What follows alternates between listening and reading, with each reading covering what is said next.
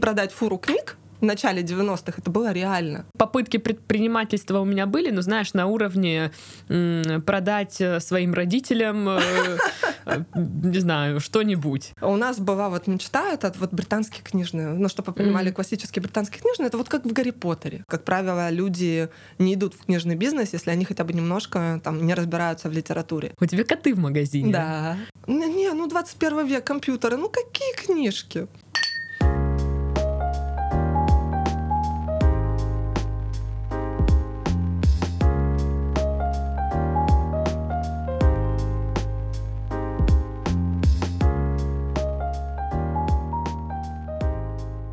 Всем привет! Вы слушаете подкаст «Книги и вино» в студии Дарья. Друзья, попрошу заметить, вторник сегодня, в день записи, 10 утра, я уже пью вино. А пью я его вместе с Татьяной Мадоновой, а, владелицей книжного магазина «Кот Ученый». Привет! Всем привет! Вот так мы красиво начинаем вторник. Будем говорить о вине и книгах. А, Таня расскажет об истории вообще книжного рынка в Краснодаре, а, о своем магазине, конечно же, поведает. И в конце подкаста мы поговорим о книжках, о книжных новинках, которые можно а, подарить кому-нибудь на Новый год. Как раз полезная инфа. Ну, как минимум, мы попробуем. Попытаемся, да. да. Потому что вино-то пить мы уже начали, поэтому неизвестно, в каком состоянии мы будем к концу Обычно, подкаста. кстати, я пью вино только на отдыхе по утрам, так что это прям исключение какое-то. Ну, 1 января еще. Ну, 1 января, считай, отдых по утрам. Ну, да. Вот и все. Напомню, друзья, что у нас есть страницы а, в социальных сетях, э, есть канал в Телеграм. Ссылки я оставлю в описании подкаста, так что подписывайтесь, пишите пишите свои отзывы, ставьте лайки, там, ну, в общем, все вот эти действия, которые принято э, совершать. А, ну, что, я перейду к вопросам вообще-то. Давай. Вот у тебя в описании кота ученого написано, что традиционный русский книжный. Это как? Uh, ну, смотрите, как назывались uh, книжные магазины в России до того, как появилось понятие независимый книжный. Ну вот просто вопрос на засыпку. Книжный. Ну, Они назывались просто книжный. Дом, дом книги. Книги. То есть были просто Всё. книжные, э, и мы взяли вот такое название, просто мы немножко отличаемся от... Э, мы независимые книжные, это понятное дело, потому что любой магазин, который э, представляет собой... Э, ну, то есть владельцы, которые сами вкладываются, сами заказывают товар, отбирают его. Кстати, это прям отдельная тема. Это, ну, допустим, у нас где-то примерно 500 тысяч книг в прайсах, и из них мы можем в магазин поместить 10-12 тысяч. Вот сейчас у нас 12 тысяч наименований. Вот, то есть вы представляете, да, какую отборку вообще каждая книжечка проходит. Вот, поэтому... Эм, но мы немножко отличаемся от э, типичного представления о том, что такое независимый книжный, именно если сравнивать нас с другими книжными. У нас даже была шутка, что мы независимые книжные от независимых книжных. Uh-huh. Вот. Но, наверное, это немножечко отличие идет в том, как мы выбираем вообще э, литературу на полке, и, наверное, немножечко где-то, потому что вот независимый книжный, мне кажется, где-то пересекается понятие с понятием независимая журналистика. То есть угу. это такое обязательно м- либеральная какая-то такая вот определенная направленность. Ну, то есть там есть э, обязательные политические какие-то моменты, а мы все, всегда себя позиционируем, что мы вне политики, мы в это не лезем. Мы не лезем не потому, что мы глупые там и не разбираемся. У нас с мужем вообще юридическое образование, диплом по международному праву муж у меня РУДН закончил, если что, на минуточку. Ага. Вот, да, так, как бы. То есть, когда ты в этом очень глубоко ковырялся, то есть мой диплом по международному праву окончательно сломал мне мозг в плане либерализма. То есть ты поступаешь такой весь такой с зарядом бодрости, такой, сейчас я тут буду, приду и буду менять мир, а заканчиваешь такой, а можно я побуду монархистом каким-нибудь, э, консерватором, не Это знаю. в любом университете, на любом факультете так. Ну, на самом деле, да.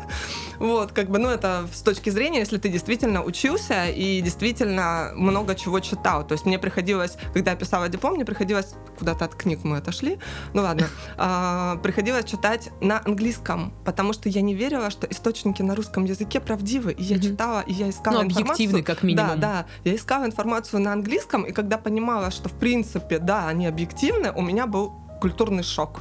Ну, вот такой вот 20-летний культурный шок. Вот. А, поэтому мы как бы очень-очень к этой теме всегда относимся очень аккуратно и стараемся в это, ну, как бы не лезть, потому что на самом деле правда а, в политике по-моему, политика и правда вообще несовместимые вещи, и как бы лучше вообще это не трогать, э, но все независимые книжные делают общее дело, делают как бы хорошее дело, то есть когда ты тебе приходит в магазин человек, который не читает, а потом он, ты ему подбираешь одну книжечку, он прочитал ее, ему понравилось, он пришел еще раз. Ты подбираешь ему вторую. Он прочитал, ему понравилось, он пришел еще раз. А он до этого там либо давно не читал, либо вообще не читал.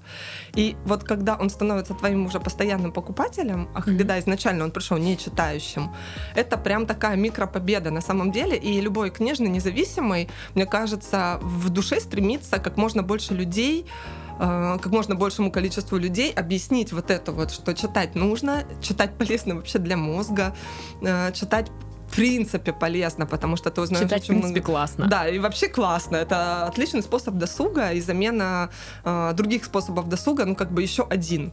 Угу. Вот, поэтому э, мы все как бы в одной базе, но немножко мы, вот именно наш книжный немножко отличается, поэтому мы хотели как бы какую-то формулировку дать такую. И дали вот традиционно русский книжный, исходя из того, что ну мы просто книжный, угу. ну мы просто нормальный книжный. Ну вот как я поняла, магазин эм, он такой больше семейный, для семейного чтения. То есть вот ты как говоришь, у нас нет ничего там политики, вот всякого такого. Есть книги, которые вот, ну, а для всей семьи. Правильно или нет? А, нет, политические книги мы тоже завозим на самом деле. Ну, то есть какие-то, ну, такие выборочно, очень точечно. Я даже сейчас, наверное, примеры не приведу. Вот именно прям да, не приведу. Вот, а, но это бывает редко, а да, семейные книжные, это да, вот тоже наше такое понятие, потому что у нас реально покупают родители себе, они покупают вот же детям, кто-то приводит э, дядей и теть своих mm-hmm. в магазин, кто-то приводит своих племянников, то есть у нас как бы вот Uh, у нас очень много именно покупают именно семей, вот именно mm-hmm. семейных людей, uh, потому что, ну, как бы, да, мы подбираем литературу и для детей, и для детей постарше, и для взрослых. То есть, и, я не знаю, дедушки на 60 лет мы тоже подберем, и на 80. Угу, окей. Ну вот смотри, магазин находится ну, в таком популярном месте Краснодара, это Чистяковская роща, это парк. Ну, уже менее популярно. Э, ну, как бы публичное место. Я к тому, да. что там постоянно люди ходят, там угу. какие-то мероприятия проходят. Там же находится книжная ярмарка. Угу. Вот насколько я знаю, ваша ну, твоя семья, она была замешана во всей этой книжной истории. Можешь рассказать об этом Ой, подробнее? Это очень-очень старая история. То есть, на самом деле, э, ну, любовь к книгам, понятно, это семейная. Э, в детстве при приезде в Краснодар, то есть моя семья вообще переезжала с Урала, э, ну, как бы меня перевезли уже маленькой, хотя родилась я в Краснодаре, да, это странный, такой, странный момент. Вот. Э, родилась в Краснодаре, потом, меня увезли в два ага, месяца, а потом, а потом в два года меня привезли обратно. Да. Вернули, заберите, пожалуйста. Вот. Эм, потому что, ну, когда переезжали, не было подготовленных условий, и как бы мама уехала со мной обратно на Урал и через пару лет вернулась. Вот, когда все было уже более-менее для жизни. А, у меня было очень мало игрушек в детстве. У меня были книжки и игрушки, доставшиеся от старших братиков.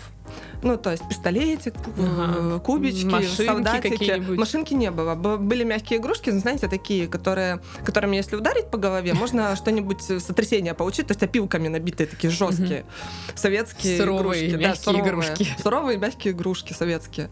Вот. А, поэтому развлечения в основном составляли книги, но в какой-то момент, когда папа понял, что, кажется, я уже наизусть все знаю, а, потому что детские книги тоже закончились. А, мне в 4 года уже читали «Трех мушкетеров», потому что, ну, детские книги кончились. Ну, все, да. да. И меня в шахматы научили играть, потому что, ну, как-то развлекать ребенка надо было. Когда начались прекрасные 90-е, родители занялись подпиской книжной. Ну, то есть они, они вообще инженеры у меня, они вообще ничего не знали о торговле. Ну, это как mm-hmm. и все в 90-е. Mm-hmm. Вот. И они возили книгами, чтобы вы понимали, сейчас это будет очень круто, фурами. Угу. Книжки фурами. Я им помогала еще в десятилетнем возрасте фуры разгружать, или там восьмилетнем. То есть это, это реально... То есть и продать фуру книг в начале 90-х, это было реально. То есть, но это быстро очень все схлопнулось, там года три или четыре было, и потом это все ушло, и как раз появился вот этот книжный рынок, они начали выходить на эту площадку, но книжный рынок, как это тогда выглядело? Это такая заасфальтированная площадка, на которой вот здесь вы можете постелить газетку и продавать. Мгм. Ну, кто-то привозил какие-то столики, но это все весьма очень выглядело... Такое кустарное, такое да, что-то. да, что-то вот очень блошиный рынок, вот как бы в Питере, если были, Мгм. вот, вот как бы вот как-то так. Вот, отец просто был одним из тех, кто быстренько вошел в совет рынка, кто занимался тем, что ставились навесы, э, то есть это все разметка происходила, проводилось вообще электричество, там электричества не было, ничего не было. Вот. Ну, Вот Пустырь. только пу- Пустырь, пол, пол, да, земля, асфальт, да, асфальт. расстилайте здесь что Да, хотите, да, ну, и там, в книжке, и Всё. все. Вот почему такие большие места там, потому что предусматривалось на то, что там ставится машина. И почему такие большие проходы между рядами Мгм. до сих пор сохранились, потому что машины должны были разворачиваться и ездить. То есть это все было, да, это было вот прям распланировано. да. Спланировано. Не то, что дороги Краснодара. Там, блин, иногда такая узкая дорога, что две машины еле разъезжаются. Это вот сейчас там вот эти все висят э, баннеры, не баннеры, вот эти вот все веревочки, которые мешают. Но изначально эти широкие проезды в том числе планировалось для того, чтобы пожарная машина могла проехать. М. То есть вплоть до такого. Это все было продумано. Вот. Ну, как бы понятно, что постепенно это все продумано, куда ты делась. Мне нравится, что продуманные проезды для пожарной машины, но на полу, пожалуйста, все на полу. Нет, это было, ну, на полу это было э, Только в до, начале? до, Ага. да. Вот когда уже ставить, ставится навес, именно вот рассчитывалось все вот так вот. Ну, в общем, да, отец был в совете рынка, он был очень там долго, то есть рынок несколько раз пытались закрыть, построить там многоэтажку, и, естественно, это все через совет рынка, это все как бы вроде как ну, то есть они как бы боролись, ходили куда-то. Ну, что-то- отстаивали да, свои права. отстаивали свои права, и вроде как получилось. Мгм. Вот, ну, вот такая вот микроистория. Поэтому кни- с книжками дружба у меня была с детства.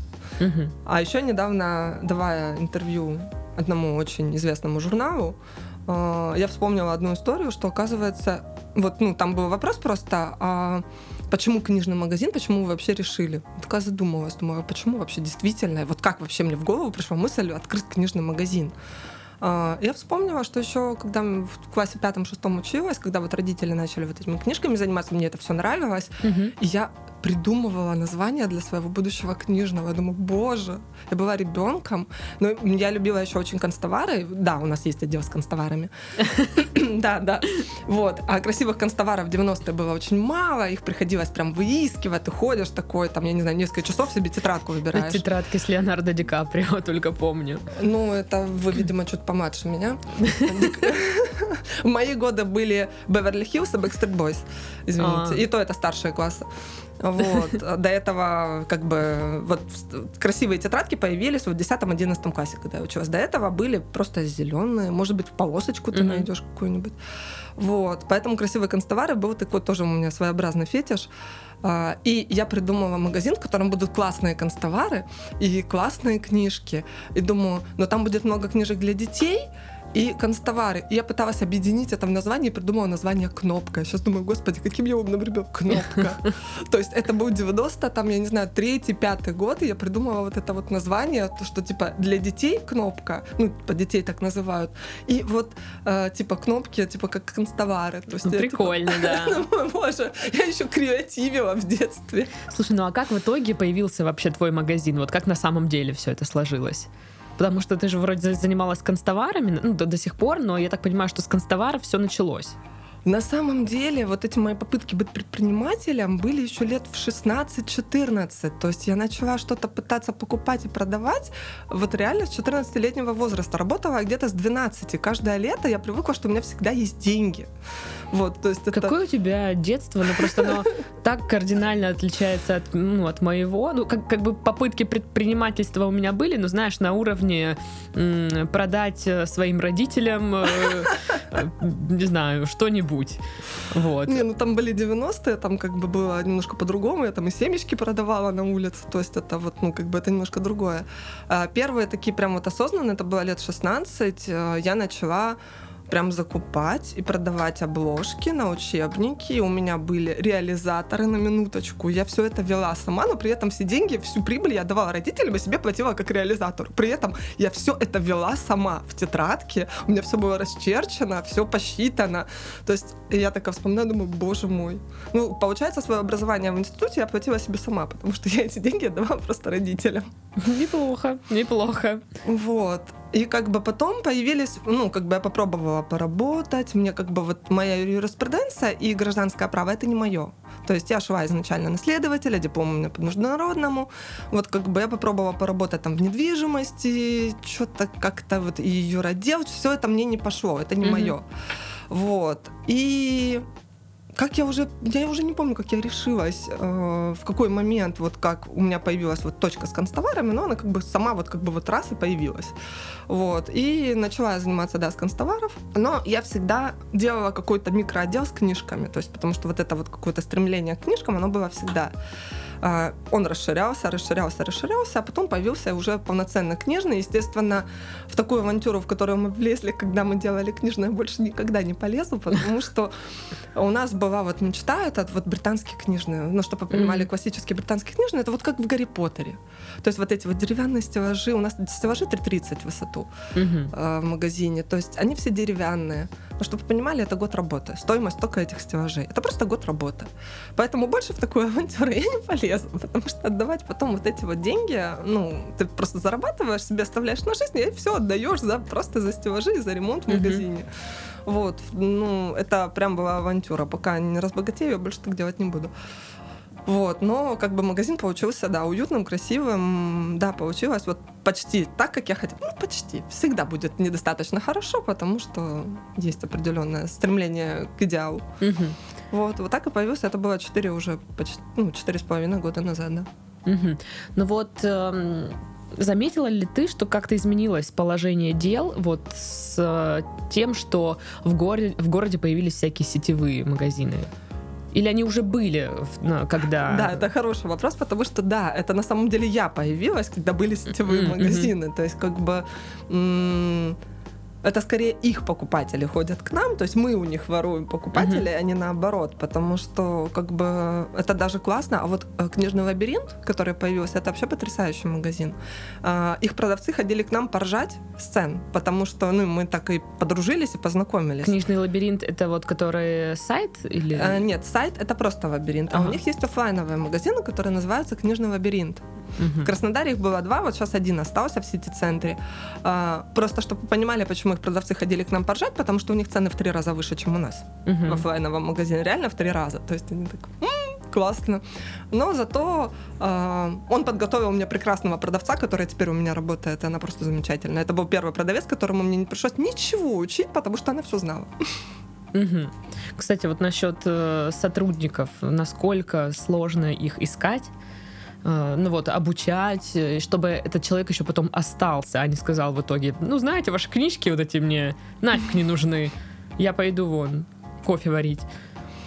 Ну, во-первых, я стараюсь э, достойно оплачивать все равно труд. У mm-hmm. меня как бы, ну, довольно неплохую зарплату ребята получают. А ты можешь сказать, сколько примерно у них а, зарплата? Смотрите, в среднем в год в круговую выходит, ну, наверное, где-то 32-35 три, вот где-то вот так тысячи в месяц. Ну, это угу. в круговую. В какие-то месяцы она получает меньше, в какие-то больше. Угу. То есть, ну, вот как бы, ну, больше 30, да.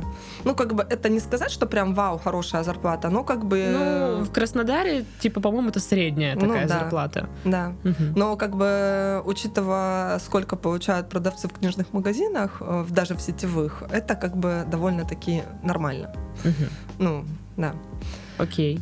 Так и насчет э, сложности подбора. А, сложность, да, конечно, есть. Э, очень Самая смешная, наверное, история это звонок э, от какой-то женщины, то есть по работе, которая э, сказала, что ну, у вас же еще констовары. Я говорю, ну мне нужно понимать, какие книжки вы читаете, что вы читаете, какую литературу вы сможете легко продать.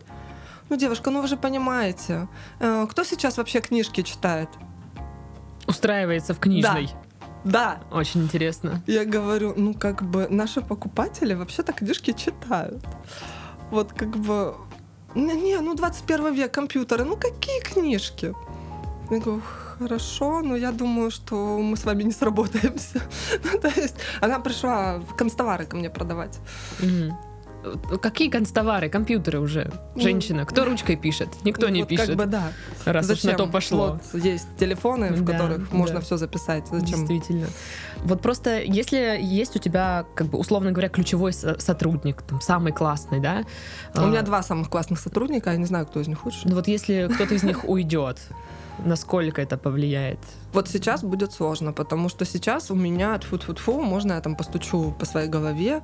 Идеальная команда, вот она получилась идеальная, поэтому я могу брать там, я не знаю, э, нормально выходные себе, они стабильные у меня. Я могу Пить вино с утра.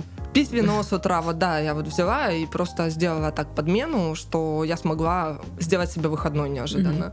Я могу ходить на танцы, ходить на растяжку по утрам. То есть чего я не могла себе позволить много-много лет. Мгм. Вот, то есть э, у меня есть какие-то время на хобби, которого раньше просто не было. Поэтому, как бы, да, у меня сейчас очень классная команда. И да, я не знаю, что буду делать, если они куда-то денутся, я вас прибью. Хорошо. Ну, а я хотела по- поговорить немножко о других твоих сотрудниках, а, пушистых. А, У тебя коты в магазине. да. Что это за коты? Откуда они? Они прям там живут? Они прям там живут. У нас как бы получилось как? Э, У нас два магазина как бы напротив друг друга. Один сделан под взрослую аудиторию, другой это констовары и более детская часть. Один котик живет в одном магазине, другой в другом. Как бы как получилось? Но на самом деле я очень такой сердобольный человек. Мне очень всегда жалко всяких уличных животных. Я постоянно всех кормлю. Вы бы видели меня в Абхазии, где много собак. Я заставляла всех, кто с нами был, с нами было 11 человек, брать на завтрак сосиски, которые они не ели, чтобы потом раздавать собакам. У меня был огромный киевский пакет, который я каждое утро заполняла яйцами, э, сосисками и хлебом, который мы брали в столовой. Ну, как бы у нас был э, типа шведского стола, Мгм. и как бы, который я всем говорила, берите две сосиски. Едите вы их, не едите две сосиски, чтобы у вас в тарелке лежало, потому что там такое огромное количество бездомных собак, что это просто ужас. Я не могу. То есть э, понятно, что это немножко может быть неправильно, э, просто кормить бездомных животных, но я не могу. То есть для меня это вот пройти мимо, это прям аж э, приходится сжиматься. И все эти животные, естественно, это с улицы, это подобранные. Мы регулярно еще кого-то подбираем и пристраиваем. Котик у нас, который живет, Гектор, он он потрясающе красивый. Но когда мы его подбирали, он был не потрясающе красивый. У него были... Он потом вырос просто. Да, да, да, откормился, у него были лишаи, и его, скорее всего, кстати, выкинули из дома, потому что он был в очень жутком состоянии, именно в плане психолог- психологическим. Его подобрала вообще моя подруга, насмотревшись на меня. А, Вот, я провоцирую людей подбирать животных, не общайтесь со мной. Она отвезла его к ветеринару, думая, что он попал под машину, потому что она его берет, вот ставит, а он просто падает. Вот он просто падает. Она его привозит к ветеринару, он его осматривает, говорит, а с ним все в порядке, он просто в шоке. Он был в таком шоке, что он не двигался. Представляете вообще вот животное? Вот, сейчас это очень нагло, жирное, Морда. морда просто, но к нему приходят в гости. То есть, а мы Гектору, а где котик? Ну, А покупатели подкармливают, да? Э, Мы просим не подкармливать, у них есть там, допустим, вот можете вот сюда на корм положить, потому что у них свой корм. Э, Гектор, он породистый оказался, он не будет, ну, то есть мы пытались на чуть на более проще корм перейти, подешевле, не то чтобы плохой, а именно подешевле. Мгм. У него расстройство пищеварения наблюдается, то есть вот он конкретно э, ест определенный корм, и вот ему его, но он породистый. Мгм. Он сибирский, он породистый, по нему это прям видно, и характер у него однозначно вот сибирского кота. Мгм. А, Я как-то видела одно интервью, где говорилось, что Краснодар не избалован хорошими книгами. Ну, это, наверное, не я была. Но я вот мне интересно твое мнение на этот счет. Как ты думаешь? А теперь давайте определимся с понятием, что такое хорошая книга. Ну вот э, это ну для меня хорошая книга сейчас. Это какая-то литература. Во-первых, ну это может быть классика, это хорошие книги всегда, Да, мне кажется. да. А, Это современные... была наша база, кстати. Да, В книжном у нас база вся классическая, потому что мы, я не могла м, пережить, что не будет вот этой школьной классической программы, она должна быть. То есть понимаешь, ты не понимаешь, но желательно это все равно все читать, даже Мгм. если ты не понимаешь. Ну, наверное. А, По современной литературе, ну вот я, кстати, не, не очень знаю, как это объяснить, но вот я читаю книгу, и вот я вижу текст.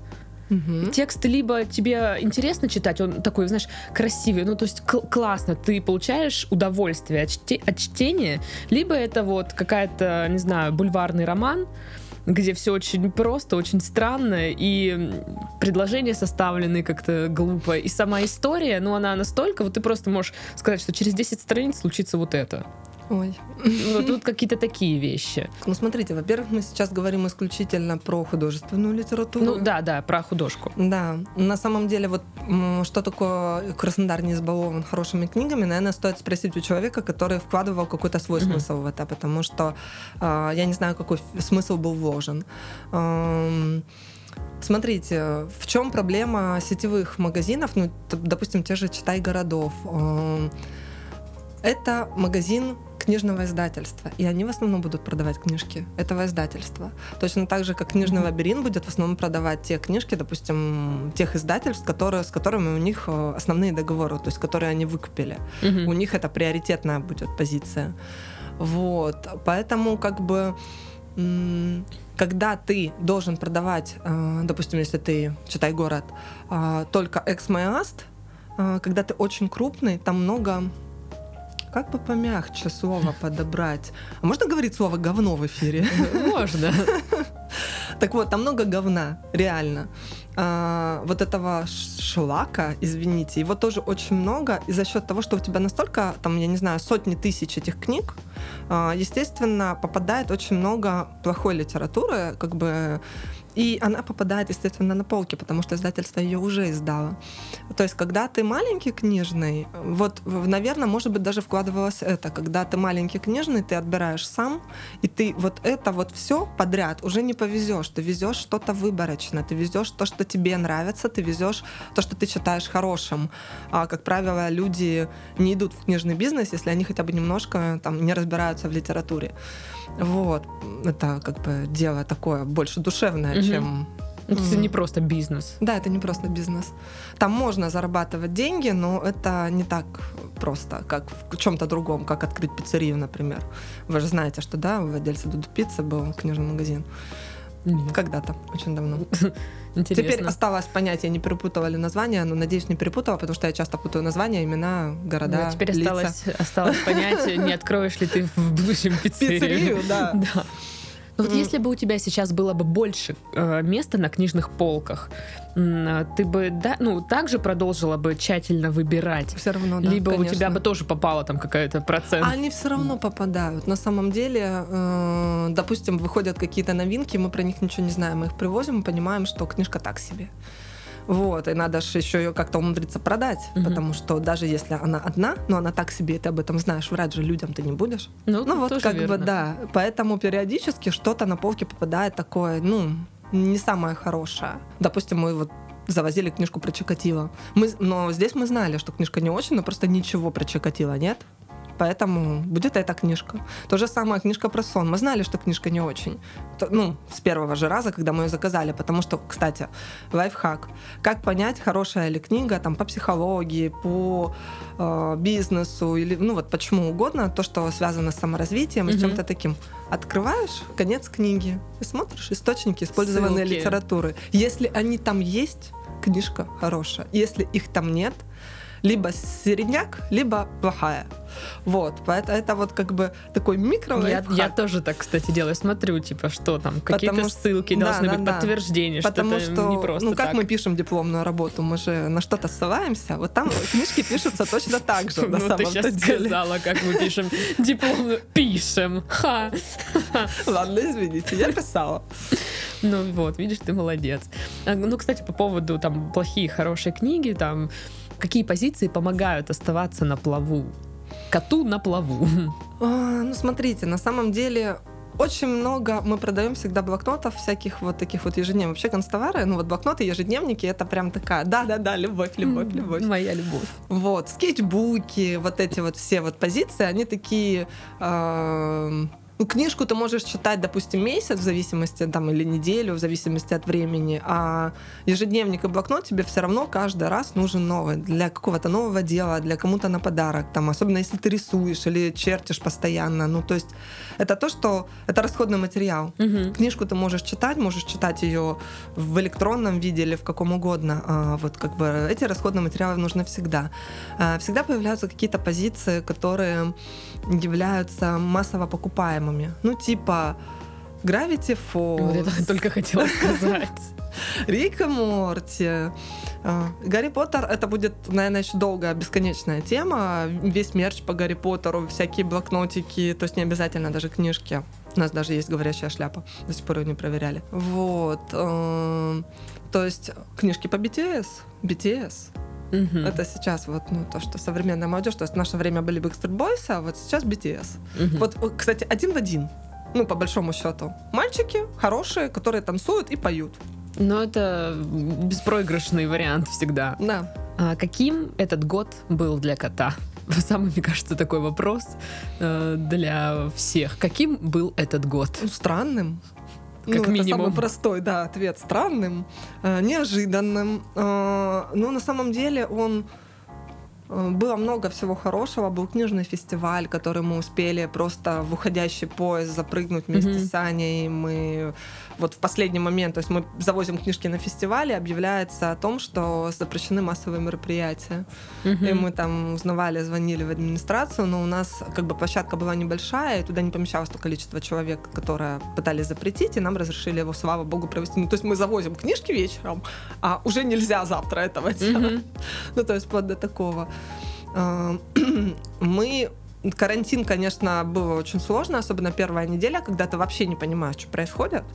А, Ты очень сильно нервничаешь, переживаешь, не знаешь, что тебе делать. А а потом ты начинаешь расслабляться и начинаешь читать, смотреть фильмы, есть. Опять читать Есть, есть. начали все. Есть начали все. Я очень сильно набрала за карантин, несмотря на то, что на третью неделю я начала очень активно заниматься дома спортом. Я и так им занималась, но я начала реально тренироваться через день и каждый день. И это плохо помогало, чтобы вы понимали. Я ела столько, что Надо А. было куда-то девать энергию. да, что этого не хватало на самом деле. Я убиралась, ну то есть как бы э, из минусов, очень больших минусов, вот для кота, мы три недели просто в магазин зайти не могли. У нас опечатали территорию рынка, мы просто на нее зайти не могли. Э, предвидя, что будет какая-то фигня, мы за пару дней вывезли котов. Вот прям, вот за пару дней до карантина мы увезли котов. И, ну вот как бы а, там были люди, у которых оставались коты, э, но им приходилось звонить в администрацию. То есть это был прям процесс, чтобы пройти к своему торговому месту и покормить своих животных.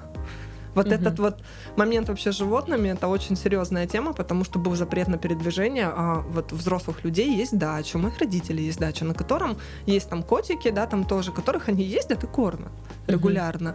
И как бы э, как вот животных кормить, которые на даче живут, у кого-то собаки живут, вот С животными, да, сложно. А вот по продажам как? Вот ты заметила, что там, не знаю, стали заказывать книги вообще, вот там дистанционно продавали их? нет? Ну вот первые три недели даже вот по запросам мы ничего не могли сделать, потому что мы просто ну, не могли вообще ничего. Ну то есть где-то даже первый месяц.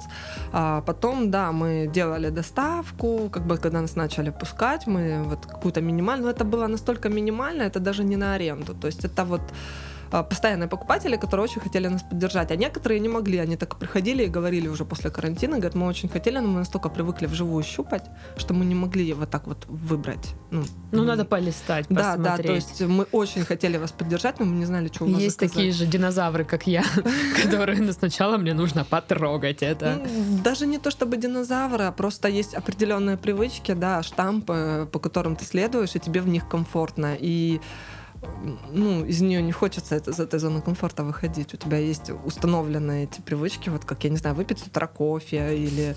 Да-да-да. Могла остановиться на слове утра, ну с утра все. Сделать с утра зарядку. Ну, это, это, кстати, хорошая, наверное, привычка. Да, очень. Я просто из тех людей, кто, знаешь, с- с- встает по утрам. м, Или в обед, да, видимо. Нет, если утром, то вот э, уже устал. А если как-то вот после 10, то нормально еще. Ладно, время промочить, время промочить горло. Да, да.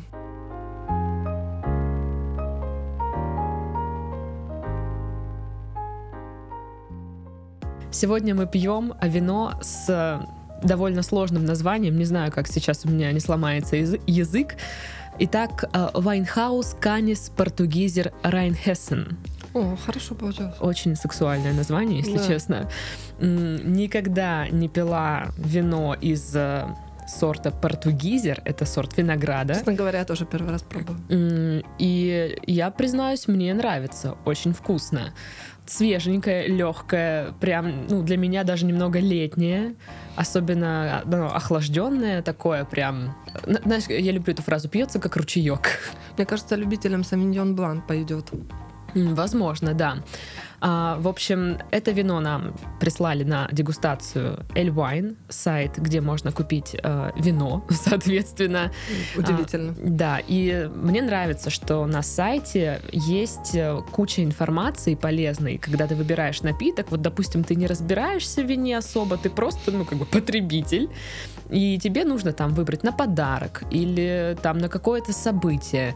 А здесь полностью есть описание, то есть страна, там производитель, э, состав, даже повод. Вот, допустим, португизер вот этот, а повод пикник, фуршет. Можно на вот эти вот случаи жизни. Ну, кстати, да, по вкусу э, такой но оно такое легенькое, легенькое. Да, да.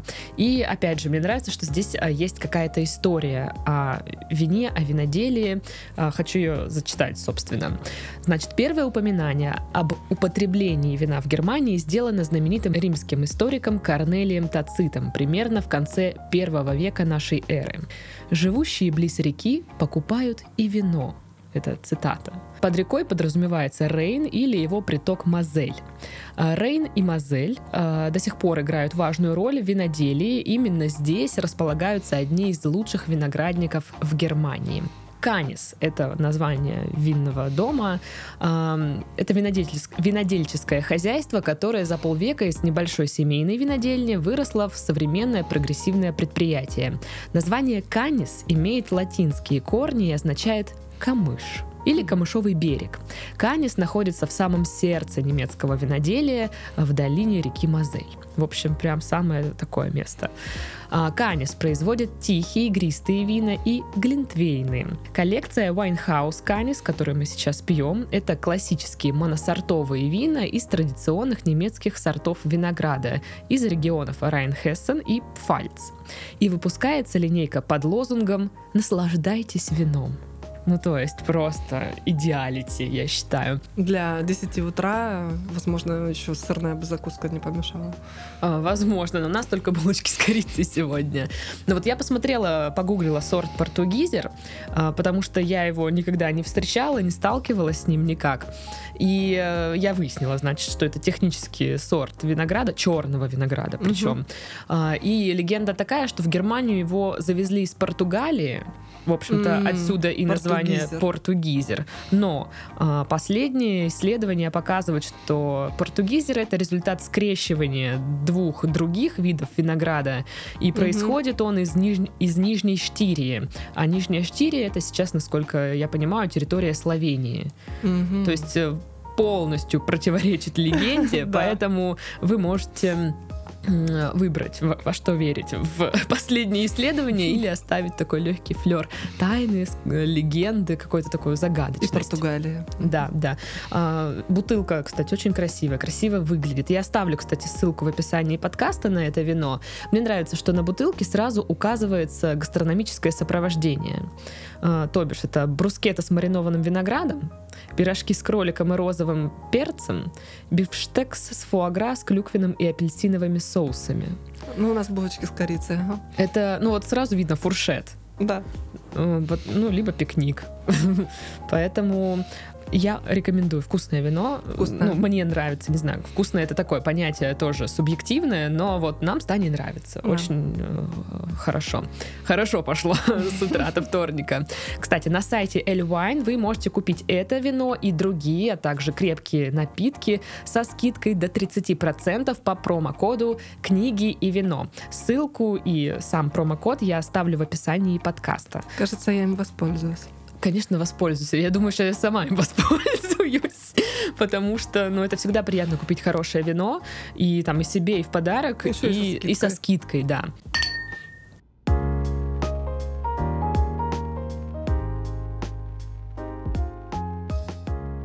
Ну и мы перейдем тогда к третьей части нашего подкаста. Самое страшное. К самой страшной для Тани, а для меня довольно-таки интересной, потому что Новый год на носу. Uh, нужно будет покупать подарки, нужно будет что-то искать, подбирать. И многим друзьям я действительно дарю книги, потому что ну, книга лучший подарок, соответственно. И мне бы хотелось немножко сориентироваться в мире новинок. Расскажи, что сейчас есть, что вышло, что можно дарить. На самом деле, почему самое страшное? Потому что только за последнее время мы завезли порядка, наверное, 100 наименований именно новинок. И последний открытый прайс азбуки, то есть такой открываешь, нам нужно все. Потому что, ну, там... Выбора нет. Такое количество хорошего, то есть отсеять можно только что-то детское, потому что у нас есть какая-то аналоговая замена. А вот э, взрослая, там столько... Вот я не знаю, вообще это одно из моих любимых, на самом деле, издательств. Э, объясню, почему. Оно входит как минимум в пятерку крупных как я уже говорила, у крупных издательств очень часто много выходит м, так себе литература. Вино не нашло слова. Помимо говна и. Португизер он такой. Вот. И э, вот это издательство, у него настолько минимум ошибок в том, что оно издает, вот просто реально минимум. То есть у них могут быть средненькие книжки, но вот откровенного прям ну, что прям плохо. Да, вот что прям плохо, я просто даже, наверное, не вспомню, даже если буду очень сильно напрягаться. Вот, то есть у них в основном все хорошо. А, я поражаюсь, почему их бизнес-литература и их литература там по психологии настолько плохо разрекламирована. Угу. То есть та же книжка «Гибкое мышление», которая выходила у Мифа, она очень знаменитая. А, та же книжка, которая ссылается на эту книгу под названием «Рывок», которой, кстати, нет в издательстве, я только что прорекламировала, но вы ее уже не купите. Вот. А, которая очень классная, написана спортсменом. Ну, то есть для понимания вообще, что такое талант, с отсылками к куче исследований, про нее никто ничего не знает. Вообще никто ничего не знает, поэтому они ее не пересдают, в принципе, потому что тираж кончился, и как бы она была не супер популярна, но она очень крутая. Ну, может, здесь какой-то вопрос маркетинга, потому что, ну, миф-то сразу понятно, них, да, какие маркетинг У, у них очень хороший, и, наверное, у мифа самые крутые аннотации, описания вот на сайте просто потрясающие к книгам. Вот. Э, у Азбуки с этим немножечко победовее, но э, вот видите книги этого издательства, вот просто можно недолго думать, покупать ее или нет, потому что они правда классные. У них вот, ну, плохого у них практически ничего нет. Так, итак, про новинки. Новинки. Ну вот, давайте вот начали с азбуки, начнем с азбуки. У Роулинг, если из детских говорить, вышла книжка Икабок, mm-hmm. Которая про монстрика. Ну, в общем, новый волшебный мир, э, страшный монстр, которого должны победить дружба, надежда Любовь. и так далее. Любовь, да, все вот как бы по классике, все очень красиво, она иллюстрированная, кстати. Вот. Э, при этом тут же выходит последний роман Гилбрейт, ну, то есть это та же самая Джоан Роулинг, mm-hmm. если кто не знает, вот, пятая часть, она вот только вышла, старт продаж был, по-моему, 10 числа. Вот, поэтому, как бы, тоже одна из новинок, если все еще не знакомы с этим циклом, это очень классный нуарный английский детектив, который вот прям по классике, вот типа Агаты Кристи, то есть mm-hmm. он сделан очень-очень классно. Вот, но это пятая часть, поэтому начинать надо с первой. Не знаю, вот просто новинок за последнее время вышло столько э, у разных издательств э, и очень классных. То есть в, вышел долгожданный Водолазкин, которого я сейчас читаю «Оправдание острова».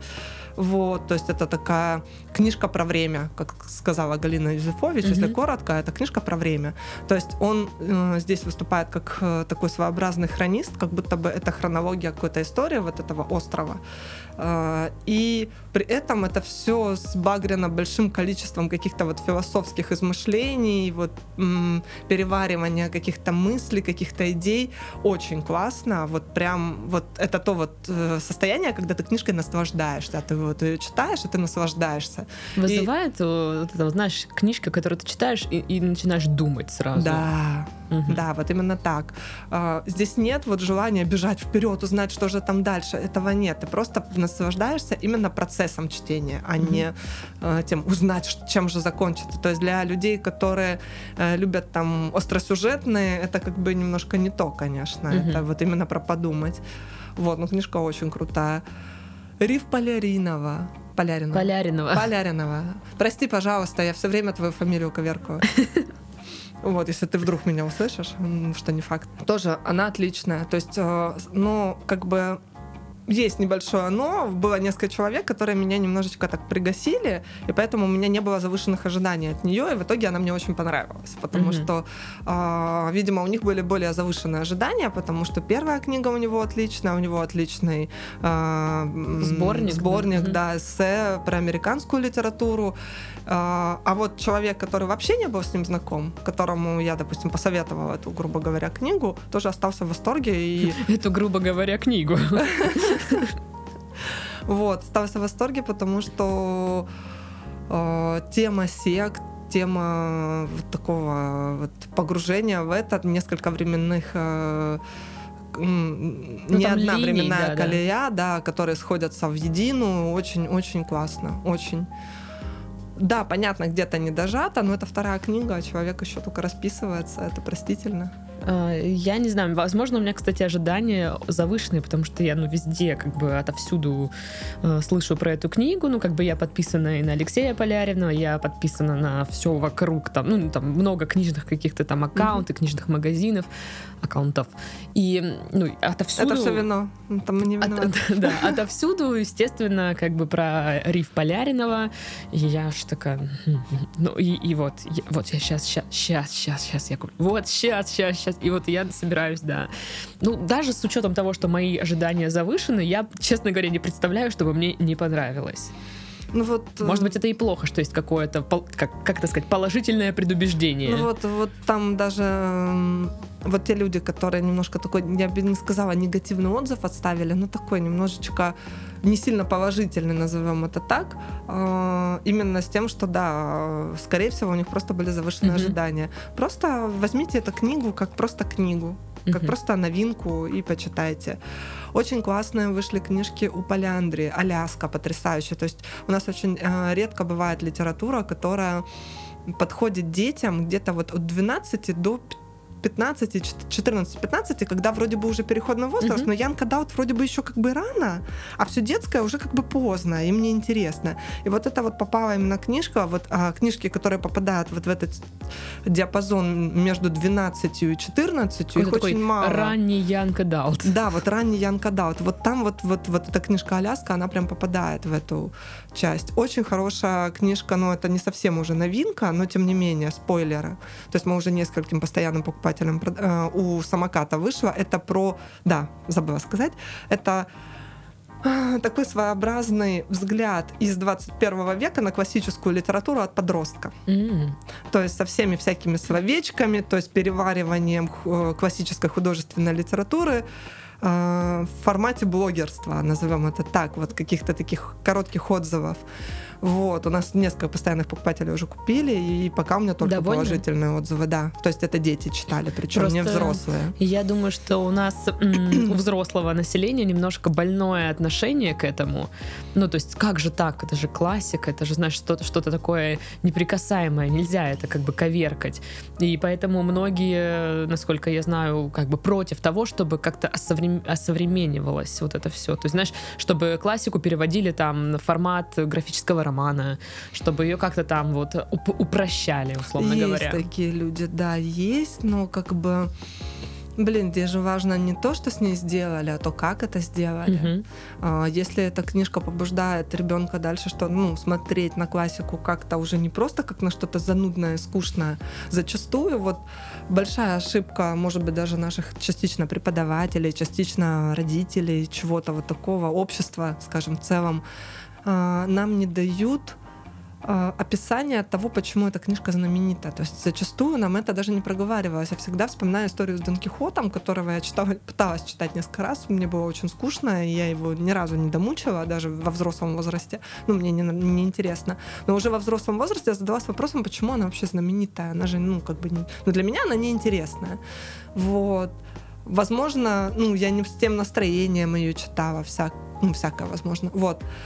Я полезла читать историю книги, и оказалось, что это был своеобразный стёб на рыцарские романы в свое У время. Поляринова целый подкаст на это, про эту тему вышел. Очень интересный. Да, то есть на самом деле книжка очень интересная. Это своеобразный Пратчет только вот из тех времен, как mm-hmm. Пратчет, который пишет э, саркастические эпосы на современную фэнтези-литературу, у которой много плохого вышло. То есть она нельзя назвать фэнтези-литературой плохой в целом, она отличная. Ну, что есть плохие экземпляры. Но много, в какой-то момент вышло много всего так себе, вот скажем. Вот. И вот э, это был тот же самый такой стёб на рыцарские романы, которыми просто были завалены. Это вот как у нас вот есть детективные вот эти вот истории или женские романчики, продающиеся в мягкой обложке. Вот был период, когда вот этот рыцарь, побеждающий 20 mm-hmm. рыцарей, чего в реальности на самом деле быть не могло. Не мог один рыцарь победить 20, но там это уже доходило до абсурда, абсолютного абсурда. Вот. И он выпустил вот такой вот э, роман «Стёб» на битву с ветряными мельницами, вот это вот все, это было, ну, была просто сатира на то время. И, естественно, он был супер популярной, и понятно, что именно вот если ребенку объяснять так, почему эта книга, мне кажется, больше будет желание вообще прочитать эту литературу. То есть угу. зачастую э, этому просто не уделяется внимания. И ну, в мое время точно не уделялось, хотя у нас были прекрасные преподаватели по литературе, потому что я все еще в 90-х училась, там было классно. Человек говорит, в 90-х было классно.